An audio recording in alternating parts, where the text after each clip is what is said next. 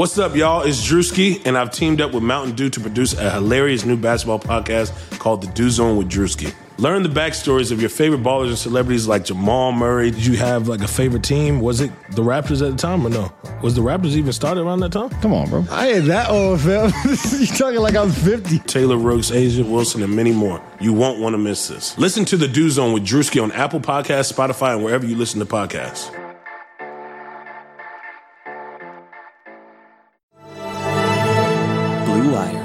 Russell Westbrook is off to Houston. It's going to be scary.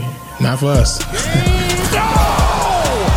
James Harden just caught a body here in Los Angeles. And Westbrook is on the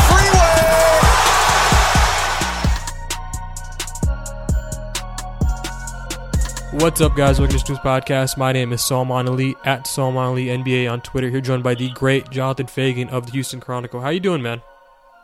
I'm great. How are you? I'm doing all right. So I think we should start with some news. Obviously, on the 29th, Eric Gordon returned from his right knee arthroscopy. He was doing rehab for for a few weeks. Now he's back. He's averaging 14.7 points per game and 40% shooting from three point range. For a while now, I've thought that the Rockets, I thought the Rockets as a tier two title contender, and the biggest caveat I gave was Eric Gordon's return. Um, how important to you is he to the Rockets in April, May, and June? Oh, always elevated them to a different level than people talk about very much. Uh, it, it's he can be just such a, a weapon to have in that second unit, and, to have when either it depends on which year we're talking about. So when one of the two star starting guards, whether that be James Harden and Chris Paul, or now James Harden and Russell Westbrook, to have him on the floor when one of those is out it gives them at all times a, such a prolific backcourt when he's right uh, that he is key. I did not see them, and I guess this is what you meant. I, I did not see them as as much of a threat as some of the other teams in the West, unless he was right. And it, in, in a lot of ways, him getting that procedure November 13th early enough to not just get back and help their record and seeding and everything else, but to be at full strength in plenty of time before the playoffs. That was a very good decision for the Rockets. It gives him a chance to be whatever it is he can be. About that procedure, why do you think he did get that done during the season and not during the summer? Well, you know, I asked him about that, and I think, you know, his answer wasn't real specific, but I felt like he thought it was something he could manage, and it's just part of playing in the NBA as you get to 30 or, you know, close to it. That, all right, you know, I need more treatment, I need more ice. I don't think he thought it was going to affect his play to the level that it was. I mean, why would he? He had never played the way he did to start the year, even though he had that problem last year. The problem wasn't new, but it had affected him to a much greater level the way he started this season. He did not think that would happen. He thought summer, rehab, continued therapy. All right, I'm at a stage in my career now. I got to ice more and do everything else more. I don't think he thought of it to be the issue that it clearly was. Yeah, I don't think he he knew that there was debris in his knee to begin with. I think like they did the MRI in, in November, as you said, and they found le- legitimate debris in his knee, and they had to scope it out. Like I I don't think he knew that. I think he knew there was something that was up with it. I don't think he knew exactly what, what was going on there. No question, and, and guys, play, players play with stuff that at a certain point in their career they have to deal with. And even when they're young, they see the guy across the room having to do that. I, I really believe he thought well, that's just something. And why wouldn't he? He played well last year. I mean, he did not finish the year the way he started this year. So there was no reason for him to believe it had gotten to a, a situation where it affected his play the way it has. Yeah, yeah, I agree. And we t- we've been talking about him on an offensive basis. Mike D'Antoni this week talked about his ability to defend the ball. And if you, if you look at the metrics, the Rockets have been a better defensive team every single year eh, with Eric Gordon on the floor. Have we underrated this aspect to his game and how he can impact the Rockets defensively? I, it's hard for me to say underrated because I'm not sure the way he's been rated. You know, so it's hard for me to answer he's really good. He's been really good since he's been with the Rockets. The one part that I do think hasn't been noticed because it hasn't been true throughout his career to the degree that it was last year. He's good in the post. His post defense was really very good. It didn't come up anywhere near as often as it does with James Harden, but he was very effective on the switches. Where Austin Rivers is very good on the ball. Uh, really, he, he's been probably their best on the ball guard through this season, but he's not as good in the low pro- post as when he gets there in switches. That doesn't come up as much, but Gordon is very good in both both regards. The thing he doesn't do very well, which can be considered defensively, Austin doesn't do as well as, as you could use given how good a defensive player he is. Neither one of them or Danuel House quite often put a body on a body for someone else to clean up the rebound. That that that they could go get rebounds, but when it comes to just body on a body, let Russ go fly in and get the defensive rebound for that second unit. That's one of the areas they need to improve with their wings on, in that second group. Right, I agree. They're they're not very good at boxing out. And when you talk when you talk about his ability to defend post players and his and both of their abilities, Austin and Eric's ability to defend on the ball, that's that becomes apparent when you watch guys like Ben McLemore and Russell Westbrook. Like I think one of the bigger like benefits they got from Eric Gordon returning is they can play guys like McLemore less minutes and they can play guys like Westbrook less minutes, and you can get more positive or at least you know non-negative defenders on the floor at all times. Yeah, although it will be interesting to see what Ben McLemore becomes defensively as the years go on, because he's gotten sporadic minutes as he's gotten a little further into his career. You know, in the beginning he got lots of minutes, but young guys like that rarely defend very well. And then he was kind of in and out of lineups in his last two years before this season. He he works defensively. You know, he's not great, and he makes some mistakes but the effort plays he brings you. Uh, he's a guy, I, I kind of wonder as his career goes on, because he does play hard, even on the defensive end, he doesn't just play hard when it means running on a break that he can end with a layup or running to the corner to get a three. He plays hard on the defensive end. He could be a guy at that stage of his career continues to improve. Yeah, that'd be interesting. J.R. Smith was a guy like that for me. Like where at the beginning of his career, like the defense was a little bit inconsistent, but as he got older, he the you you did see to see you did start to see the effort kind of translate onto the floor, and you know he was obviously a big part of those Cavs teams that won the title. I yeah, I could see that. I could see that, but but in the current state of things, uh, the, the Rockets are much better off with uh, Eric Gordon and Austin Rivers, and even James Harden this season uh, taking the floor defensively. Because uh, I, I, just it's just hard to trust uh, a guy like Ben McLemore at this point in his career. But but but but uh, we do have a second bit of news this week. Isaiah Hartenstein secured a backup center spot for now uh, he is averaging 14.1 points per game, uh, 11.7 rebounds per game, 1.3 blocks per game per 36 minutes on 70.4% true shooting. My big worry with this is obviously he's played well to earn it, and, and those games that Clint Capela missed uh, due to his right heel injury uh, were big for that for him. But my big worry for, for this team is whether or not Mike D'Antoni sticks to his guns and continues to play Isaiah once perhaps they add another big man down the line, or or if you know perhaps uh, Isaiah has a bad game, or you know he's not as effective as he was earlier in the season. My my worry is that Mike pulls the plug early. Like, what is your feel on that with with Isaiah? Well, I don't think he'll pull the plug in Atlanta on Wednesday. and that's when you know a guy's in a rotation. Because sure, he stuck with him when he played well in the two games Clint was out. He came back with him last game against Philly after he played well off the bench against Denver. So okay, he played well for three straight games. He did not play well last game. Not bad, um, but he did have a couple of the Isaiah top type fouls, and, and those are the things that always kept him from getting more minutes. He, he has some offensive skills and they always saw that, and he will play hard. He didn't get a lot of rebounds, but he chased quite a few, uh, and one of which that caused Philly to not control it, went out of bounds off the Sixers, which was all on Isaiah's effort. But it was overall not a real great performance. I feel fairly certain he will remain in the rotation Wednesday. and get another look. Now, there will be times, and I think this was true even before he had an off game, that they go to the small lineup. That the small lineup, uh, people hate it instinctively because I guess we all grew up seeing, well, you don't go with a six-five center, but the results are there. Uh, it, you know, the last eight minutes against the Nets game should make people feel better, and there have been plenty of others over the last three years.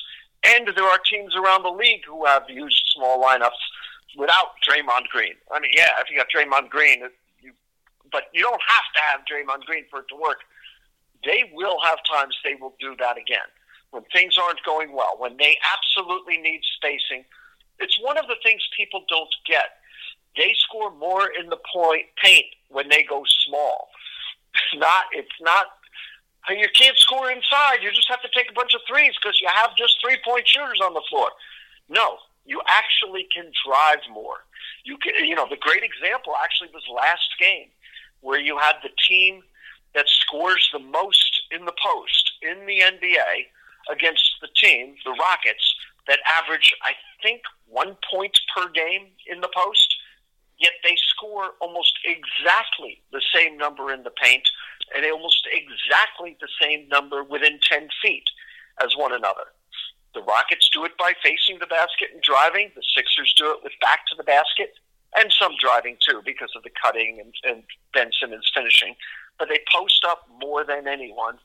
They score the same inside, which takes us back to the small lineup that I do think you will see again because when things bog down, they go that way to get Russ going to the basket, to get James going to the basket. No, I agree with you. It, it's been their break in case of emergency lineup for a while now, and in this season more than ever because you see when when teams trap Harden, like it's just harder to do when there's three competent shooters on the floor at all times. Like when you have Russ in, okay, well you can have three other shooters in around Harden, and you can have Russ driving to the basket with a spaced floor without Capela blocking, uh, you know, clogging up the lane, or without Isaiah clogging up the lane. You get more of a spacing dynamic that you don't get with the traditional five man unit. But before we get to the fun stuff, I want to kind of get your feel on the team because we talked about it earlier in the podcast. This wasn't fun stuff. I'm, I'm confused. Well, no, this was this was fun stuff, but this was kind of newsy stuff. Before before we get to the fun stuff, I want to get kind of your feel for the team in terms of their place in the NBA as title contenders. We talked about it earlier. I currently have teams like the Bucks and Lakers, and sometimes even the Clippers ahead of them right now. But I want to know what you think. Well, I think obviously the Bucks deserve to be, and the Lakers probably you'd say are. Uh, you know, they they look unbelievable. They're well Yeah. constructed, and they have LeBron and Anthony Davis playing at an MVP caliber level. Uh, you know, the Rockets have two superstars, two former MVPs. Russ is playing much better, but I don't know that you would say he's playing on the James Harden, Anthony Davis, LeBron James level. And so there you go. I'd say the Lakers right now you'd put in that level up ahead of them. Uh, the Clippers are pretty unpredictable right now, kind of as the Rockets were last month. Lose badly with a guy out, two guys out, but lose really badly at home to Memphis. Barely hang on to beat the Knicks again. Uh, this time with Kawhi out. The, the Grizzlies game was with Paul George out, but right now I, I think the Rockets Clippers are in that group. I'd probably say Boston in that group as well. The Rockets haven't played Boston yet. That'll be interesting to see. They haven't played the Lakers yet. That'll be real interesting to see. Yeah. I, I'd say there's your echelons, though. The, the two leaders, the leader of the East, leader of the West, they're in one group, and then there's about three others in the next group, four others. My- Rockets' record against winning teams would what be why I'd say they're in that next group.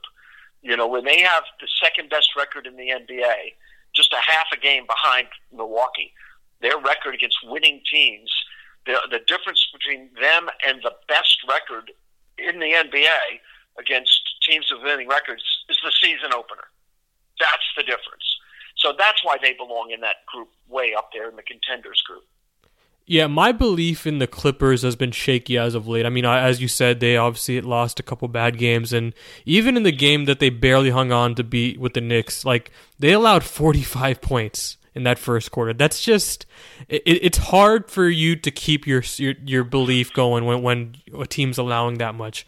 But yeah, I'm kind of with you. I have the Rockets in that second tier, maybe at the top of that second tier, but still, nonetheless, in that second tier. Their defense is kind of the reason I have them there. Like they, if they can get to a top ten level, I'll elevate them to that tier one level. But I mean, it's just when you're when you're consistently mediocre or average in the league in defense, like that it's just hard. It's just hard to to to put that much stock into the Rockets as a legitimate bona fide title contender. Yeah, and you know, they're, especially they're they're so inconsistent defensively. Uh, so they have potential, and maybe they just have to get well and get the minutes under control, get them the right numbers. Uh, they, they're 17 in defensive rating, which isn't very good for a contender. Uh, they're 12 in the last 15 games. And they've been pretty up and down even in those 15 games, but they're 12th in the last 15 games. Yeah, you kind of have to be a top 10 defense. They're not there yet. It'll be interesting to see, though. If they, and here's the other thing: Are they really going to stay healthy the rest of the year? No one's ever going to get hurt again. But if they stay healthy and get the minutes where they need to be, get a good defensive player on the court more, as you were talking about earlier with Eric Gordon, do they bump themselves up? You know, get that defensive rating to where they're ranked around 12 and have it from January 1st on, at least, in a top 10 level. Yeah, I'll be interested to see how they perform uh, in 2020. The, the, the last two games in particular have been pretty, pretty impressive. Uh, their win against Denver and their win against the Sixers, they've buckled down down defensively to a level that's been top 10 ish in the league in defensive rating. So uh, I'll be interested to see how they play going forward. But let's get to the fun stuff. Let's get to the fun stuff. One of the reasons I brought you on. Uh, let's talk about trades. Trade season is upon us. December 15th, the official start date, basically. You see, you call that the fun stuff. I call it the pain in the ass stuff. But go ahead. Well, it's the fun stuff to the people listening, right? You know, uh, that's the stuff people care about. That's the stuff people come into our benches about. Like, oh, who are the Rockets going to trade? Who are the Rockets trading for? Like, that, that's the stuff people ask us about. So th- that that's the stuff. That's why it's the fun stuff. But um, before we get to that, the Rockets have been very vocal about not wanting to pay repeater tax down the road. And Morey has said multiple times this summer that he's been authorized to pay the luxury tax by Tillman Fertitta. I think it's only natural to be skeptical about their willingness to pay it after the Russell Westbrook trade pushed the repeater tax window down the line and the fact that they dodged it last year. How significant of a motivation will ducking the tax be this season to the Rockets? It's really hard to answer that because of what you said, where they insist that was not a goal last year. And I, I do say to everybody who went crazy, oh man, they just want them to get out of the luxury tax. For months, people were unfairly, in my opinion, ripping James Ennis. They weren't. He was better offensively than what the Rockets expected. He wasn't as good defensively. It didn't. The switching didn't work well for him, but you know, because he wasn't very good in the low post defensively, and as a rocket wing, he, he ended up there a lot. But he wasn't bad, but he got ripped. The same people who were ripping him then said, "Oh, what they did to get under luxury tax." Well, what they did was dump James Ennis. they would have been over if they didn't do that move, and they did it because they thought Iman Shumpert was a better option there, and they were wrong but I, I just didn't understand why everybody went crazy over them not paying a luxury tax. It doesn't get you an extra win if you pay a luxury tax. James Ennis might have helped. That was the mistake part of it, that they gambled more on uh, Iman Shumpert, who did not play well for them. He had some moments, though. He played. He had some good moments in the postseason. I, I just never understood all the anxiety over that because it wasn't as if they traded someone who was a big fan favorite to get under the tax. All of that said, I don't know. are, are they going to then say, "Hey, we could do it this easily, get under the tax again"? All right, let's go and do it. But if there's a deal and they like a guy, I, I'm going to take them at their word until I see otherwise. You know that can they do it? The, the the other thing is that plays into all of this, and I think probably kind of touches on your next question that I was anticipating. What is most likely for them to do doesn't seem to be the giant lineup change. It seems to be more likely get a guy who's been undervalued, maybe not playing where he is, that they think will fit and work with them. You know, somebody, and, you know, a lot of talk about wings. I'm thinking it's more the four who can play five type and range shooting type. Uh, if they can find guys like that who are, like, there was talk about Covington, whom they like a lot. We know they like a lot, but he's kind of expensive. Those are harder to do. Everybody talks those things.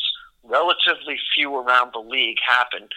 I would think it would be something more like the Iman Shumpert type thing, where if you can pick up a good role player piece, and in their case, maybe even somebody who's not getting the big minutes somewhere that, or, or even playing somewhere that they think in their system can contribute. That's what I would think is most likely. Yeah, I, I agree. I I think they're definitely going to look at more affordable options there that aren't playing heavy minutes in, in their specific situation. I think we both suspect that the Houston's probably going to trade Nene to get out of his second year. Am I correct in assuming that? Yeah. I, I would think that there's a the, if they make a trade at the deadline. I mean, it would be very surprising if Nene is not somewhere because that's the only reason he's still on the roster. Uh, you know, it's not to help fill out one more line in, in the injury status report, and so it, it's just to have that money that can help. Obviously, it won't help as much as what they wanted, but it can still help. And so, yeah, that's a possibility. And you know, that's the other thing when you talk talking about big trades. They are not a team flush with assets, trade assets. Yeah. They don't have a whole lot of big trade assets. And if you wanted to talk big trades, well, Eric Gordon's not eligible to be traded. Uh, Austin Rivers and Gerald Green have veto power over trades. Uh, not, uh, you know, Gerald Green's not going to play this year, but if you just needed salary, no, that's probably not going to happen. You know what? It's pretty hard. They're not trading Russ James, probably not PJ, because he's so valuable to what they do, and that position is thin. Who are they trading? You know, who's it going to be? To me, I think they have to be real cautious about that first round pick. Now, I don't know if they agree with that. Uh, in fact, I'm pretty sure they wouldn't. But I would be very cautious when you have so few in the coming years and you've had so few in the past years. I think you've got to be pretty careful of that.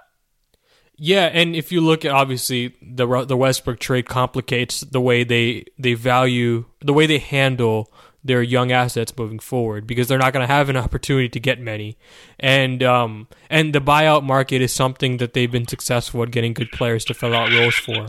I'm curious to see if they use the opportunity because they're clearly going to trade Nene. I'm curious to see if it's going to be a purely financial move or, or, or if it's going to be something more that well, along the lines of what we talked about. Is it going to be uh, they put in their 2019, their 2021st and they they salvage together as many small salaries as they can because they, as you said, they can't use their big salaries. I'm curious to see if they put together that kind of trade or if it's going to be a purely here are cash to considerations, here's a second round pick, uh, d- take on this salary. I I, I want to know. Go ahead. You could do either one of those using his contract. So, in other words, the thing the other team is getting is the pick, and his salary enables you to do it within the rules. But the other team doesn't do it for Nene, obviously. They do it for whatever pick. So, yeah, I could see that. Like I said, I would be more cautious with the first round pick than they're likely to be. And then the other thing is, I would even consider, if I were them, uh, there was a chance, and this is very unusual, so it probably wouldn't happen. Hey, if they could trade that pick for a pick down the road, a first round pick down the road, to where in the years when Oklahoma City has their picks, they have one. Now you're getting to maybe post James contract or post Russ contract. Eh, Just to have a pick in your pocket down then in, in those years, there would be some of a valuable way to use the pick that they have now. Again, they're not thinking that way. They're they're they're all in on this year. If they're going to use that pick as anything other than a player to be selected in June, they're not looking down the road. They're looking for this year. Yeah, and I'm curious to see if um if if they put all their chips in on the trade deadline or the buyout market because for me it looks like this season's going to be an either or proposition for them because if you look at if you look at the kind of trade that we're talking about that's that's going to happen at the deadline and they'll probably only need to add one player to fill that role because I, I don't think they have many roster needs other than the six like six six to to six eight kind of forward that we're talking about. I don't think outside of that, I don't think they really have any other needs, assuming they have Isaiah play backup center for the rest of the season. Now, if they choose to do that through the buyout market, I don't think they're going to make a trade. I, I, I think it'll be the same kind of Nene kind of cash dump, and I think that's going to be it. Where do you tend to lean on things? Do do you feel like they're going to be do you feel like they're going to make a buyout move, or do you feel like it's going to happen at the deadline if they're going to make a move? Well, I couldn't even guess buyout move because other than Iguodala, do we have any real good guesses over who's going to be free? I guess maybe Marvin Williams. I, I it's it's a tough it's tough to project this far out. All right, I like Marvin Williams a lot in a lot of ways. Yeah, um, and but if you put him on the trade market, it, that's what makes the buyout market so hard to predict. These are guys that couldn't be traded, where they tried to trade him and failed to. Why are they going to fail to trade him? He makes a pretty good salary, real good salary, but you know that, that's what makes it so unpredictable. That they couldn't find a move. Uh, I'm again, I just don't know if they think like I do, but to me, if they had a range shooting four who could play five. That would be something that they really don't have unless other than PJ. But they don't have a three point shooting five. And that, that I think they could use. It would be really, as you were saying, really hard for them to pick up a guard or really a wing. Because you look at it really these days, and in their offense, point guard, wings, and bigs. It would be hard to pick up a wing who's going to get a lot of playing time that would be a tough move to make. If they could, he'd be a, a really good player. And so that would be interesting. But could you find a guy who, in some situations, can give you the spacing that they get from the small lineups without having to go real small? Now you're starting to talk about a range shooting three and D guy with an emphasis on D. Yeah, they don't have those just hanging around everywhere you know, I am not sure where you're getting one of those. You know, Sam Perkins isn't coming out of retirement. Where, where are you getting one? So that's what I think can get minutes if they can pick one up. Yeah, yeah. Um, this is going to be kind of a dumb question. It is currently 8:46 at the time of recording. Have we passed the t- the point of no return with Gary Clark's guarantee date? I, I'm not sure. I mean, I think that the intention isn't that they're going to drop him. Um, yeah, I mean they like him. I, I've talked to them about him a lot. And you know, when I talk about a range shooting five, they talk about Gary Clark. That they view him as best as a big, and he obviously is a range shooting guy. He, that's what he's going to do if he plays. They, they, they value him. They like him, and so they don't play him, but they like him in small lineups. Uh, they and you know what else? The I've asked about you know his rebounding. He had a series of games in which he did play and didn't rebound, and they have confidence in that too. That you know he probably doesn't do what Clint does, which is really a remarkable skill he has that people don't talk about. He can switch onto guards, defend them, and then still get the rebound. And Gary Clark hasn't shown that he's been able to go hit the boards and get through the traffic and get a contested rebound when he's had to switch onto perimeter players. Well, that's a really tough thing to do. Uh, it's a it's a Clint quality that doesn't get talked about a lot. But they they have confidence in him. He can rebound well enough to be that space floor spacing big. So everything I've heard, they talk about his future and not, you know, well, we tried it, didn't work. That that's not been the language on him. Yeah, and and I don't want to get sidetracked too much on this, but I think this is an interesting conversation because I I talk about Gary Clark a lot on this podcast because when I watch him, like to me, he is a, a more interesting player in theory than in practice because uh, I, I, I don't know what it is, but I, I feel like there's like a motor issue there. Because when I when I when I came into summer league and I and I went to go watch the Rockets summer league, I, I thought he was going to dominate summer league. I thought him and Isaiah would dominate summer league. I thought that this this is this is their time to kind of prove like this this is their fork in the road kind of moment, right? This is their opportunity to earn playing time. And at that time, the Rockets had not signed Tyson Chandler, so there was plenty of minutes to be had at the at that time in the, in, in the season. So I and and Gary kind of was kind of disappointing to me, honestly. Like I I, Yeah. I, I I'm not. Now we're going to disagree. I gave you a no question for the in theory rather than practice part, but I completely disagree with you on the summer league evaluation.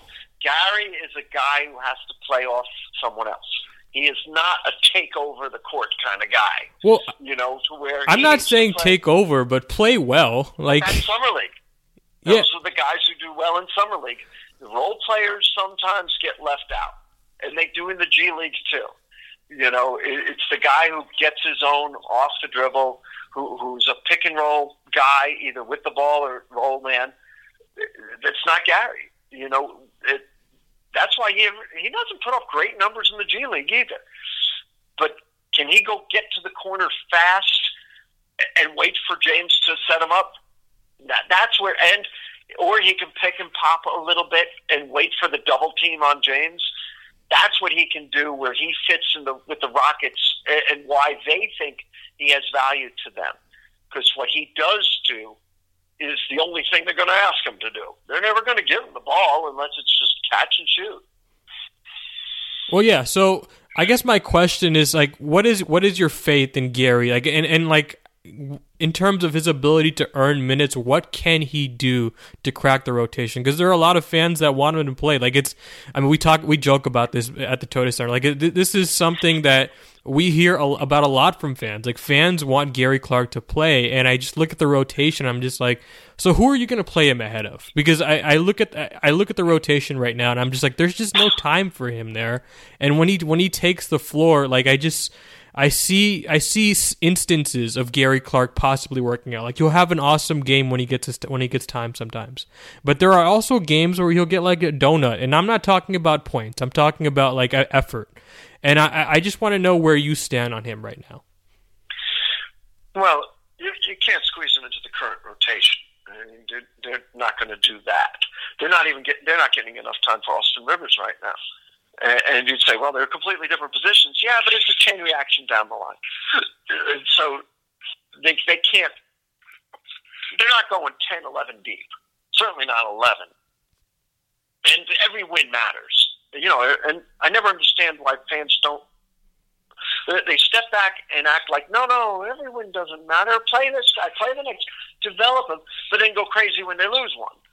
You know, can't have it both ways. They got to, and when you're a contender and you're fighting for positioning, every win matters. They're not going 11 deep.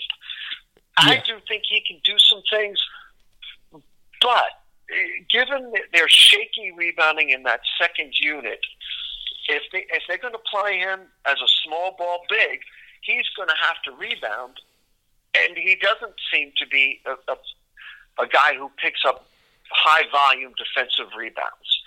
And maybe if they boxed out better, he would then be the guy who cleans up better. You know, who okay, everybody had their guy, and he came back in from the perimeter, or you know, whatever position he ended up in defensively. But he has not been consistent as a de- defensive rebounder.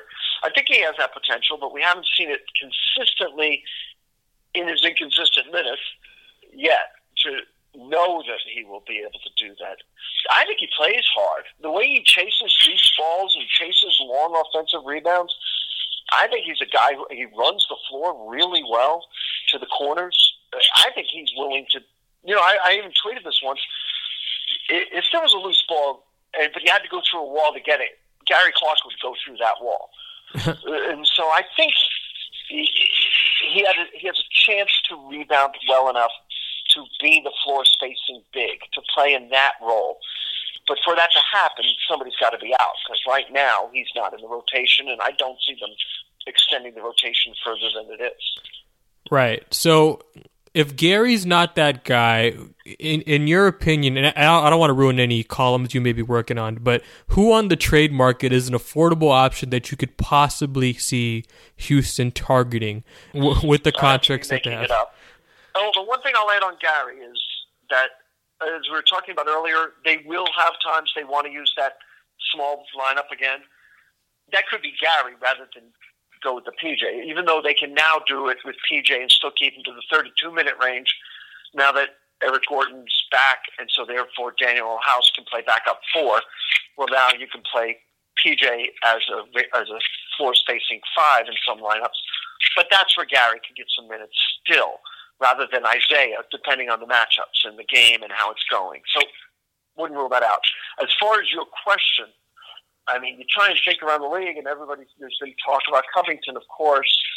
Um, Maybe Jae Crowder. how about this one? What's that? Jae Crowder.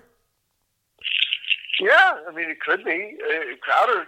Uh, you know, although he's on a team that I don't think is in a seller situation. Um, Bruno Caboclo is not playing at all for Memphis. He didn't play. I don't think he played a minute today, uh, or yesterday rather. Um, you know, range shooting. He's got some skills there. He's six nine. I know the players liked him a lot in, in uh, Lake Charles, uh, and I think a little beyond that too. Uh, Rocket players, you know, I, I haven't spent a lot of time making up trades in my head, but I bet the two of us could go through rosters and say, "Ooh, there's a guy who's not getting many minutes who would have a role defined with the Rockets to where he might be able to do things where he can't on his current team." Um, you know, but like I said, I haven't spent time yet making up trades. If I hear something, that's different. But um, like everybody's heard, there was interest in Covington, but he makes a lot of money. Covington to make it work financially, and the Timberwolves they need help. They're not giving a guy away. They're uh, the Timberwolves are not, in my opinion, in a situation where uh, they just want to sell. Hey, we're not good. We're a lottery team. Let's get rid of contracts. Uh, I, I don't see them that way. Uh, So he'd be tough. But That's what I would look for, though. I'd look at rosters. Who's not playing? Who in the Rocket situation might be able to help? In other words, all you're going to do here is catch and shoot threes um, and defend. Who would that be?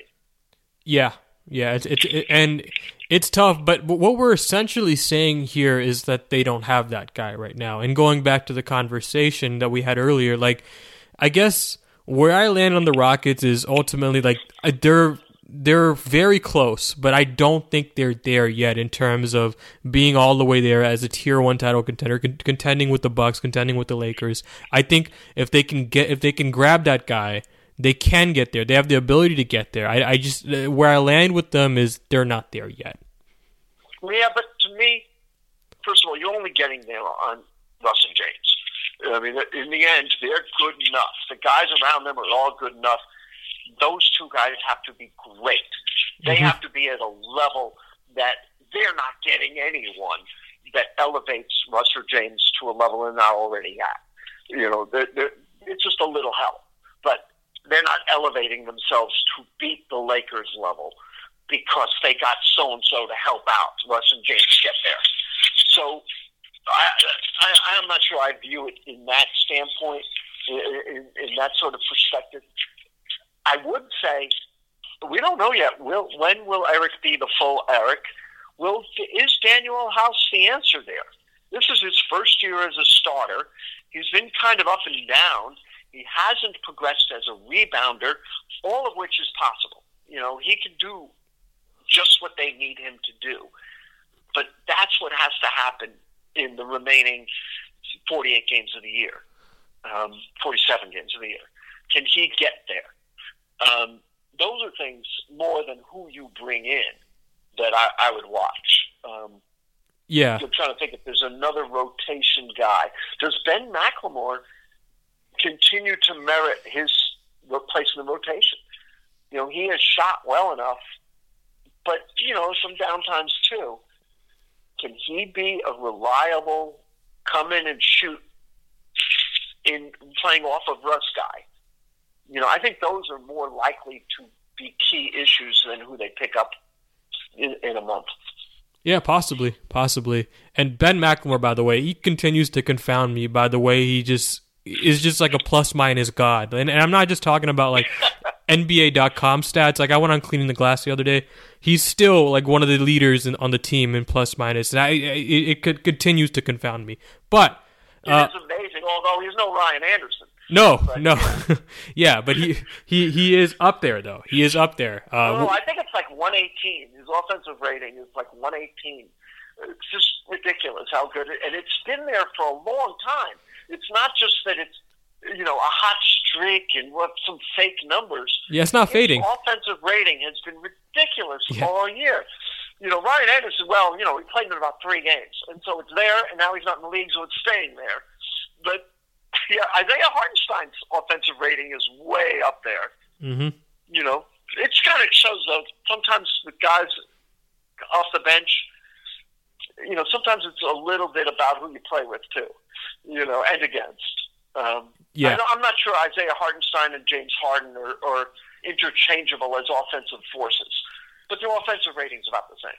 Yeah, yeah. Uh, you know, who knows? Maybe maybe it's we got to just go tell Daryl. You know, you trade Harden and build around Isaiah. It's a cheaper option. It's much cheaper. Hey, if you look at the top ten in the NBA, or maybe top 20, 10, 15 to twenty, most of those guys are playing limited minutes. And yeah. for James to be up as high as he is is really incredible. Um, for starters who play against starters, you know that it's that you see a lot of Isaiah Hartenstein's in that top fifteen or twenty of offensive rating. Yeah, it, it is really incredible. But I've wasted too much of your time, Jonathan, on my silly podcast. Thank you so much for coming on. Where can we find your work? Uh, well, obviously, uh, the the good stuff. Uh, HoustonChronicle.com and go to TXSN, Texas Sports Nation. You know, that's where the rewrites go and the off day features and those kinds of things. And then there's always HoustonChronicle.com under sports. Uh, so those two places, most of all, some of the quick news hits would always be just the chron.com, but you don't get a whole lot from the free site as you would at, at Texas Sports Nation, HoustonChronicle.com, Texas Sports Nation. Or if you follow me, Jonathan underscore Feigen on Twitter, I try to always have, well, there's the automated links or tweets that will provide a link. And I try and remember to put some up there too, most of them. But there's always the automated ones, so those come eventually too. And so you can get a link to all the stuff that way. Awesome. Awesome. Thank you for asking that too. No, for sure. Uh, thank you so much for coming on. Uh, subscribe to the Raiders News Podcast on iTunes, Google Play, Spotify, and Stitcher. Make sure to give us five stars on iTunes because that really helps people find the show. And yeah, guys, good night.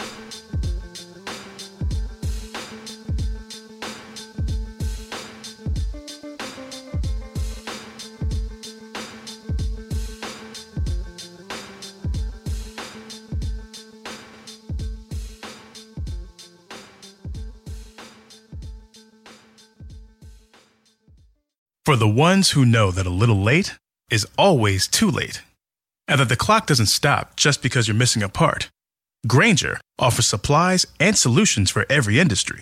And our Keep Stock inventory management solutions help ensure you have the right stuff in the right place at exactly the right time. Visit Grainger.com slash keepstock to learn more. Grainger, for the ones who get it done.